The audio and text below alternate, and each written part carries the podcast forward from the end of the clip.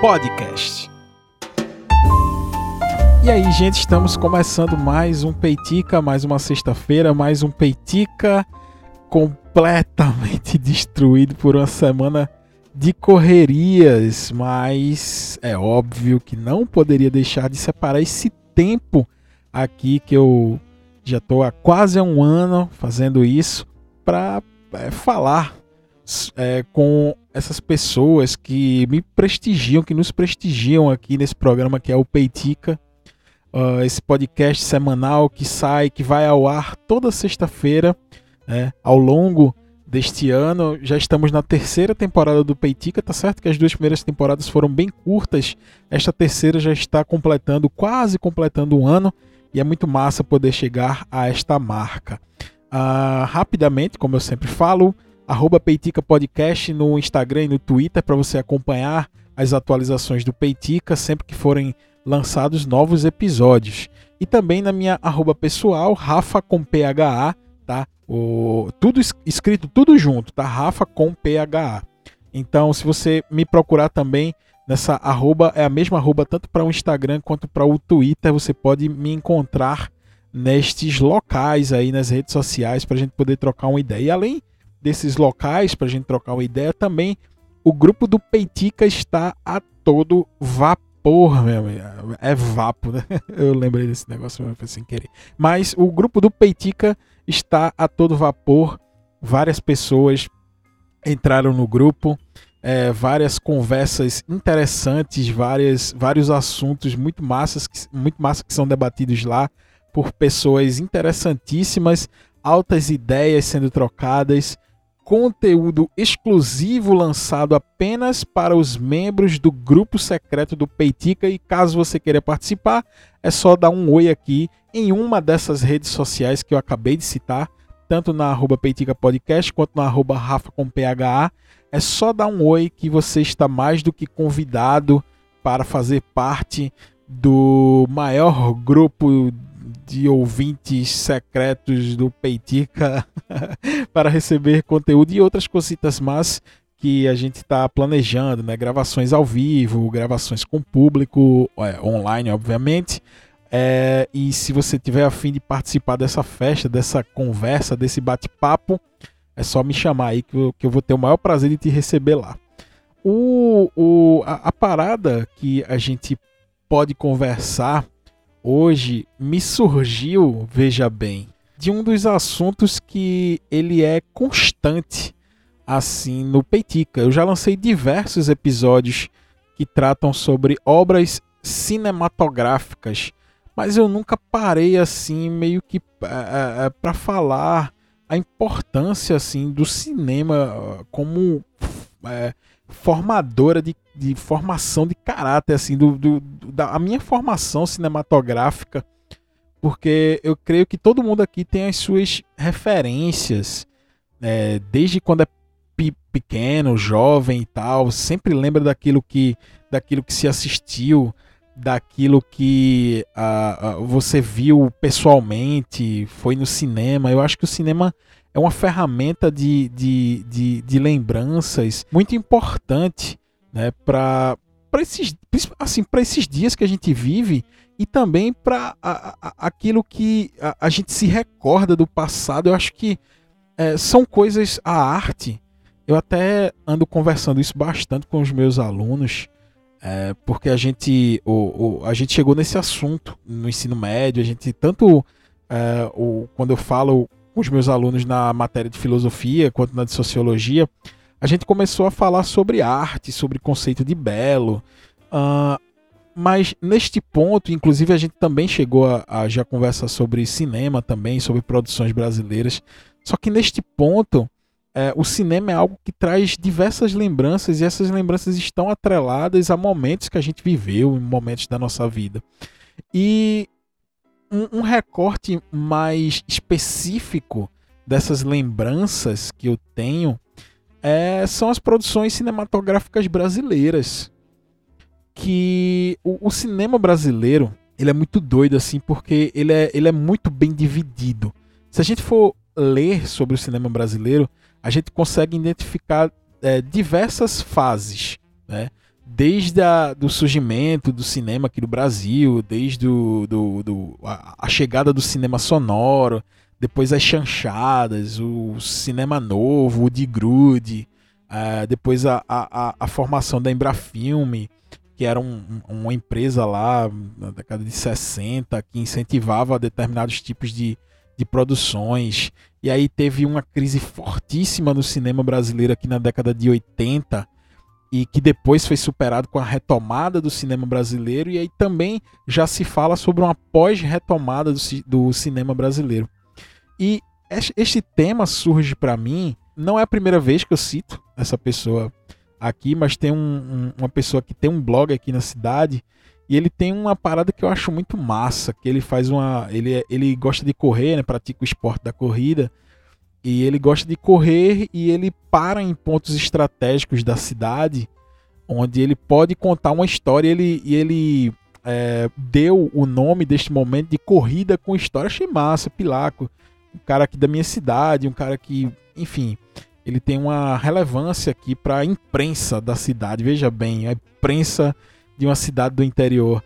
É muito massa a gente poder fazer esse recorte também, mas já pegando carona neste vídeo que eu recebi desse meu amigo, que tem o blog do Pilaco, ele é, faz né, essa corrida e em determinado momento do exercício físico dele, ele para em determinado ponto aqui da minha cidade e ele conta uma história. Né? Ah, às vezes ele para num monumento, ele conta a história daquela parada de uma maneira bem rápida, assim, ele faz vídeo bem, vídeos bem curtos. E ele para na frente de um teatro, na frente de uma casa histórica, enfim. E eu, dessa semana que ele me mandou me chamou bastante atenção porque ele parou na frente de uma loja aqui da cidade. E eu, quando eu vi, eu fiz, eita, eu não consegui identificar muito bem, mas aí eu dei o play no vídeo, né? Eu fiquei imaginando, cara, o que é que tem de história nesse. É uma loja que no centro da cidade, que a gente passa todo dia e não faz a mínima ideia do que representa para a história da cidade aquele negócio ali. Então, ele parou numa loja de roupa, na frente de uma loja de roupa que fica numa rua paralela à principal avenida da cidade. É, fica numa rua importante, na descida do que a gente chama aqui da Praça Duque de Caxias, que a gente tem aqui na cidade. E ele parou nessa, na frente dessa loja e disse: Está vendo essa loja aqui? Essa loja ela abrigou o primeiro cinema de Vitória de Santo Antão. E eu já imaginei assim: caramba, o primeiro cinema. Quais foram os filmes que passaram nesse primeiro cinema aí? Eu já fiquei imaginando algo ali da década de 60. Mas o primeiro cinema foi muito anterior a isso. Ele fala da Taléu, agora não me recordo bem, mas ele dá a descrição e existiam os lugares, né, as entradas, a bilheteria, ele descreve isso no vídeo. Tinha um local que a banda, porque era no tempo do cinema mudo, tinha um lugarzinho que a banda, tinha uma banda ao vivo, uma orquestra ao vivo, que ficava dentro do cinema fazendo a trilha sonora em tempo real. Assim, a banda ensaiava, né? Aquela orquestra ensaiava, ou eu acho que o, o maestro da orquestra é, olhava né, para o filme e ia regendo a orquestra de acordo com o decorrer do filme. Isso é uma prática, assim, que, é, tá, todo mundo tem conhecimento disso. Enfim, você que não tem, tinha algumas salas de cinema que tinha apenas um pianista e o pianista ia fazendo o, o, a trilha sonora com piano. Só que eu nunca imaginei que isso tivesse acontecido na minha cidade, porque afinal Vitória é uma cidade do interior, é algo que é, demora a chegar as coisas aqui. Eu sempre imaginei que o primeiro cinema já teria tecnologia, sei lá, de um de projeção para, enfim. Mas é, eu tive uma grata surpresa de saber que nesse filme é, é, já nessa época nós já tínhamos um cinema aqui na cidade, era algo muito chique aqui e tal. Ele conta a história rapidamente. E eu, poxa, eu fiquei massa, eu fiquei maravilhado com essa história. É por isso que eu estou dedicando essa crônica de hoje ao cinema. É, inclusive, esses primeiros filmes que se passam aqui na, na no Brasil, dessa produção brasileira, que, que os filmes gravados no país, eles foram, na sua maioria, documentários, né? São filmes documentais. É, são curta-metragens. Eu fui dar uma pesquisada sobre esses filmes. Essa curiosidade, né? Pra, até porque, afinal, é algo que mexe tão intimamente com a gente que, que aí eu, a, acaba se abrindo né, os horizontes aí para tentar descobrir como foi o desenrolar deste do cinema, da produção cinematográfica nacional. E aí, nesses anos, né, primeiros anos de 1900 aí, se tem essas primeiras obras com características mais documentais. É, tem alguns exemplos de filmes, eu sinceramente não sei se dá para achar esses filmes, sei lá, na internet, no YouTube, mas tem tipo filme, tem um filme que se chama Os Estranguladores de 1908, de um diretor que se chama Francisco Marzulo e Antônio Leal, são dois diretores. É é, ela é considerada a primeira película de ficção do Brasil. Então, quando se tem é, um, um, nesse primeiro momento esses filmes documentais, posteriormente já se faz essa primeira produção, veja, 1908. É um negócio muito muito representativo assim, a primeira produção cinematográfica brasileira. E aí, depois da Primeira Guerra, quer dizer, durante a Primeira Guerra Mundial, é, esse cinema nacional ele tem uma certa mudança porque a gente consumia muitas ah, características e obras europeias que vinham lá da, do antigo continente. E aí, a partir da Primeira Guerra, a gente vira os olhos para eh, as produções estadunidenses, né? Eh, pelos filmes de Hollywood, que eh, tinha uma característica engraçada, essa pesquisa que eu fiz, que esses, esses filmes que vinham de Hollywood eles entravam no país, no, no, no Brasil, é, sem taxa de imposto, sem taxa alfandegária, justamente para poder incentivar o envio dessas obras aqui para o Brasil.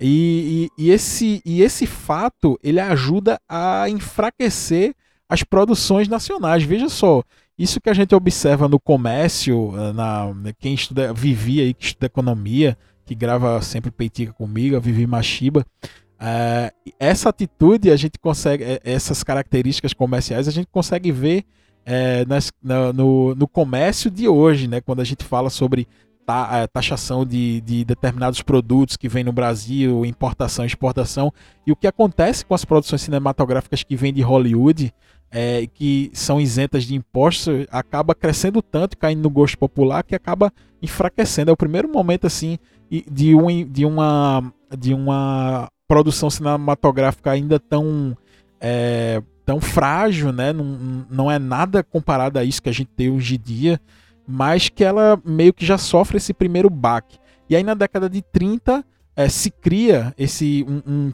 um, grande estúdio brasileiro, né? Que é o, o, o primeiro grande estúdio dedicado ao cinema nacional, que se chama Cinédia. E aí, a partir da década de 30, aí a gente começa a ter uma, uma produção cinematográfica aqui do, no Brasil um pouco maior, né? Mesmo com essa concorrência aí de filmes que vinham de Hollywood, mas aí o Brasil já se torna um, um player nessa questão do cinema, mas ainda muito caseiro, né? Ainda com, com muito voltada para as pessoas aqui que moravam no Brasil. E aí já nas décadas de 30 e 40 a gente tem é, essas produções nacionais totalmente voltadas para a estética hollywoodiana. Afinal, a gente passa todo esse período de tempo recebendo uma forte influência, né, é, pós Primeira Guerra Mundial, uh, recebendo uma forte influência do cinema Hollywood, de Hollywood, é, o cinema norte-americano, e aí as nossas produções vão ficando cada vez mais é, americanizadas. E tem diversos exemplos de obras que a gente pode citar aí desse período de tempo do Brasil hollywoodiano, esse Hollywood tupiniquim, Alô, Alô Brasil, Alô, Alô, Carna... Alô, Alô Carnaval, Pureza, todos esses filmes da década de meados de 30 até meados de, de 40, década de 40. Com isso, é, vai se tornando cada vez mais viável né, fazer cinema aqui no Brasil, não movimentando os milhões que se movimenta hoje, mas fica mais viável. E aí se tem a fundação de outros estúdios de cinema aqui no Brasil. Um outro exemplo, além da Cinédia, que a gente que eu já falei aqui, é, são os estúdios Vera Cruz, que foi inaugurado ali no finalzinho da década de 40, ali 1949. E aí é, são filmes com estética completamente hollywoodianas, né? E um detalhe importante, né, até para contar e registrar nessa crônica de hoje, que o estúdio Vera, os estúdios Vera Cruz eles é, registram, né, eles são responsáveis pela produção do primeiro filme que vence um prêmio internacional no Festival de Cannes, que foi o filme O Cangaceiro, que é de Lima Barreto, né, de 1953. E aí esses, é, esses estúdio ele tem equipamentos modernos, diretores de fora do país, elencos fixos, né? São pessoas contratadas ali para realmente produzir e, e, fazer o filme. É, e uma dessas características, um dos filmes característicos dessa dos estúdios Veracruz são as comédias de Mazarop. É, esses filmes de Mazarop ele realmente marcam marcam época assim eles fazem muito sucesso e eles ajudam a meio que a dar uma alavancada aí no cinema brasileiro. E aí, né, já fazendo também esse, esse ponto, esse paralelo aí, esse, esse elo de ligação, é justamente nesta época, né, na década de 50, iníciozinho da década de 50, que surge a primeira emissora de televisão do país, que é a Tupi. E aí o cinema vai se, se desenrolando aqui no Brasil com as chanchadas aí da década de 50. Não confundir com a porna chanchada que vem um pouco depois, ali na, na década de 70. E também tem o cinema novo no Brasil. Poxa, o, é, é, eu recomendo demais é, que vocês conheçam essa fase do cinema brasileiro eles inauguram um, algo é, que se chama A Estética da Fome, que foi meio que idealizado por Glauber Rocha. É, e tem filmaços assim, é, dessa época, na década de 60 de cinema novo, Deus e Diabo na Terra do Sol, Terra em Transe. Uh, tem um Vidas Secas, né? O livro que se transforma também no, nesse filme. E uma série de, de obras que representam e que tem essa estética do, do, nordestino, daquelas pessoas que estão fugindo da fome. Que uma das coisas que eu tenho as lembranças mais vagas assim é, é do desse cinema que começa a surgir é, pós cinema novo. Óbvio que eu não vivi isso, tá? O que eu tenho de lembrança era, era o que se passava na TV antigamente, que já eram resquícios dessas obras. E, e também pós ali anos 80, né, que é justamente o momento em que, enfim, é, eu sou dessa época. Né, eu sou de 87 e tal, e posteriormente ali nos anos 90 ainda se tem muitos resquícios dessas obras. É, eu acredito que vocês que ouvem o Petica já tenham ouvido falar daquele movimento que aconteceu na boca do lixo, né? Que realizavam as pornochanchadas, que eram essas obras baseadas nas chanchadas lá de trás que eu falei da década de 50, mas com um teor mais erótico e tal, com é, algumas temáticas e histórias que envolviam também esse erotismo nesse gênero aí da década de 70. E aí a gente tem uma outra crise no cinema uh, nacional, uh, que é justamente na década de 80 com a popularização do videocassete. E é interessante que uh, isso impacta diretamente na, na, na indústria do cinema brasileiro, porque existe uma nova invasão de filmes hollywoodianos, a facilidade de se assistir filme em casa e tal. E isso acaba gerando uma crise, mais uma crise na, na década de 80 aí do cinema brasileiro. Inclusive, durante essa época, é, justamente pelo fato de ter essa crise, se começa a, a, a, a ter outras alternativas de cinema, como como diretores documentaristas. Assim como foi lá no início, né? O Brasil começa a produzir essas obras documentais. É, a gente também eu, eu destaco, né, com muito orgulho, um filme que parte dele foi rodado aqui em Vitória também. Veja que eu sempre veja que eu sempre faço esse puxadinho aqui para porque afinal o Petica é justamente sobre uh, a, a visão, né? São temas é, universais, mas sob a ótica de um cara que mora no interior do Pernambuco. Essa cidade é Vitória.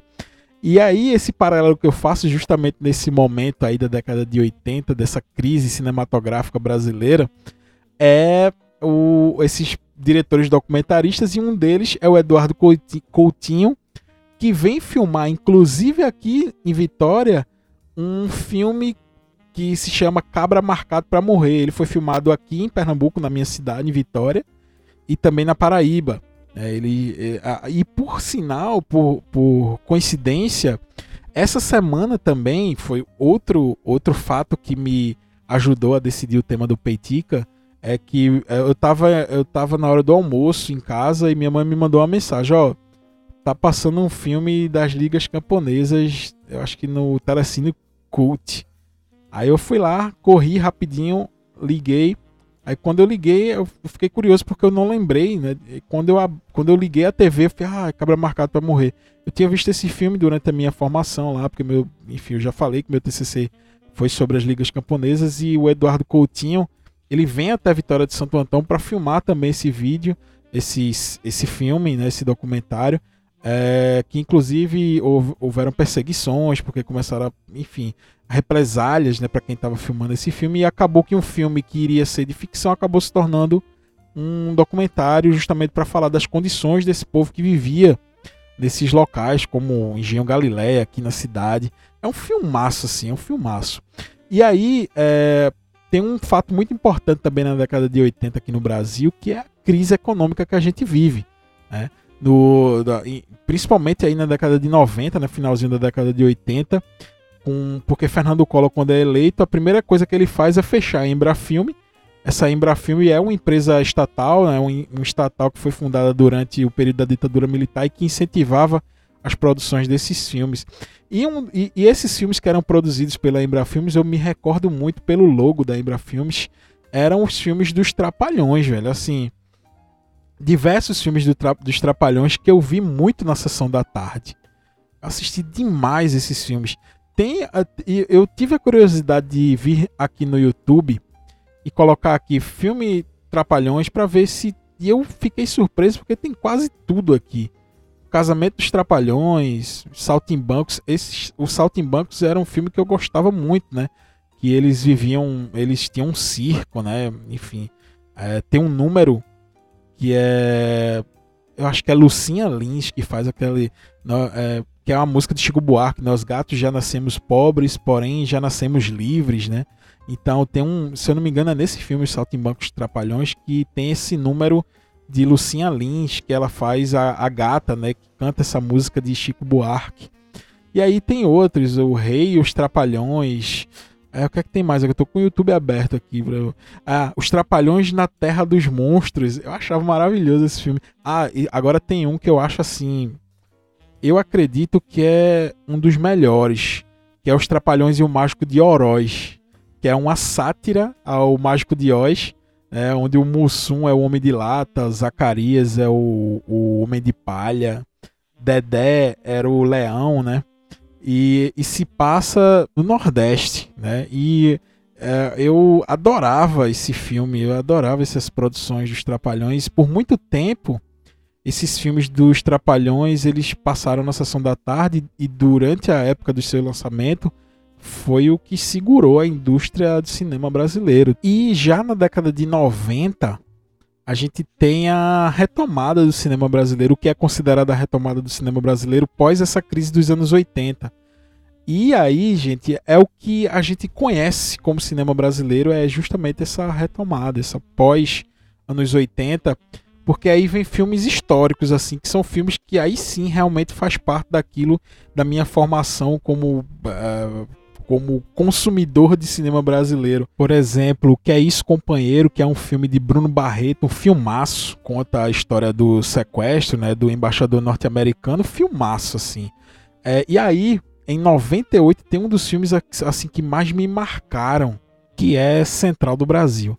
Não tem como falar da história do cinema brasileiro sem citar Central do Brasil, que é do diretor Walter Salles e que tem Fernanda Montenegro no papel principal. Eu acredito que eu já tenha contado essa história aqui no Peitica para vocês, mas se eu não contei, eu vou dar um resumão aqui porque eu é uma das primeiras lembranças assim que eu tenho dessa minha relação com o cinema. E, e quando eu me recordo 98, né, eu sei lá, eu já tinha 12 anos, 11 anos, né? E eu lembro que quando foi anunciado que Central do Brasil ia concorrer ao Oscar como melhor filme estrangeiro, eu fiquei empolgadíssimo. É, primeiro porque eu tinha assistido o filme. Eu não lembro se alguma, algum canal de televisão fez a exibição desse filme, desse filme ou se eu loquei na loca... Eu acredito que eu tenha locado na locadora. E eu lembro que eu assisti várias vezes Central do Brasil. E eu fiquei maravilhado assim com o filme porque era, era uma das primeiras vezes eu lá no, no alto dos meus 11, 12 anos, era uma das primeiras vezes que eu via num filme é, a minha região retratada. Porque durante o filme, é, Fernanda Montenegro faz uma viagem, né? Tem, tem história lá, depois você pode procurar. Ela faz uma viagem pelo interior do, do, do Brasil, de carona, de caminhão, enfim. Tem toda uma história lá que, que contextualiza essa viagem. Mas eu vi, tipo, eu vi ela andando num caminhão que eu via na minha rua. Eu vi ela passando por, por paisagens e cenários que eu que era que parecia que era aqui perto de casa. Eu fiquei maravilhado assim com a, principalmente com a estética do filme. Ela parava para almoçar, para sei lá, num, num barzinho desse de beira de estrada. Dizia, caramba, eu tenho a sensação que eu já passei por um lugar desse, assim, um restaurantezinho de beira de estrada é, com aqueles ventiladores de teto barulhento. Enfim, essa estética ela é maravilhosa. E eu fiquei muito empolgado na época que foi anunciado. disse, caramba, agora vai, a gente vai ganhar um Oscar com esse filme. E eu tinha me identificado tanto com o filme que eu, caramba, agora vai, a gente vai ganhar. É, mas, infelizmente, a gente perdeu pra a, a Vida é Bela. Eu lembro que na época eu fiquei extremamente decepcionado, assim, porque caramba, como é que esse filme perde? Não é possível esse filme tão bom. Esses caras do Oscar não entendem nada de cinema. Eu, foi a minha primeira revolta, assim, com o Oscar. e só que aí teve um negócio que aconteceu que eu assisti A Vida é Bela, que é, eu acho que é de um, é de, caramba, eu esqueci o nome do ator agora, que ele é ator e diretor Roberto Benini. É isso, lembrei o nome, Roberto Benini. Ele, ele é o diretor, né? E, e roteirista. E, e ele é estrelado por Roberto Benini. E eu, eu fiquei, quando eu vi o filme assim. Ah, eu travei. Caramba, a vida é bela, é muito bom também. E eu lembro que eu fiquei, caramba, é, pelo menos a gente perdeu o Oscar para um filmaço também. Que a primeira vez que eu assisti A Vida é Bela me impactou assim de uma maneira absurda também. Eu, enfim, eu não, eu não fiquei, obviamente eu não fiquei feliz porque a Central do Brasil perdeu o Oscar, não ganhou o Oscar, mas A Vida é Bela é um filmaço também. Foi meio que um, uma consolação por por Central do Brasil não ter ganho o, o, o, Oscar de melhor filme estrangeiro. E aí, sobre a pós-retomada, são justamente esses outros filmes, né? Esses filmes mais recentes, Tropa de Elite, Carandiru, de, do Babenco, né? Tropa de Elite eu acho que é Zé, Zé Padilha, se não me engano. Mas são filmes já que contam sobre um Brasil mais moderno, que também tem o seu valor. Acho massa algumas obras desse, dessa época. Tem Cidade de Deus também, que é um dos principais filmes assim. É, quando a gente pergunta para um estrangeiro, quando a gente vê algumas pessoas fazendo reviews de filmes brasileiros aí do estrangeiro, pessoas de fora do país, eles sempre citam Cidade de Deus como a principal obra. É, e é, para fechar essa crônica de hoje, é, tem um eu queria destacar um filmaço, assim, que mais uma vez citando a minha cidade, claro, eu sou muito bairrista, né? E quem é da minha cidade vai se lembrar dessa abertura aqui.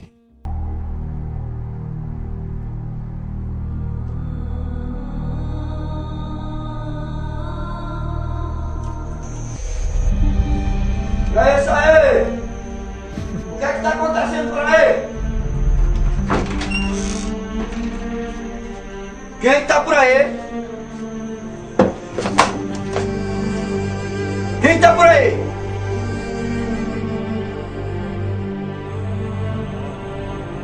Quem está aí?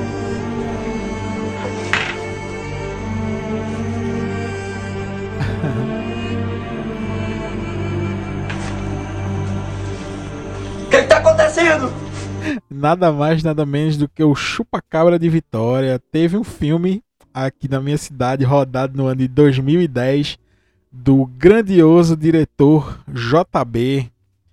Meu amigo JB, que já concedeu entrevista para um outro podcast meu que se chama Trepa Bode, que tá um pouquinho parado, Trepa Bode.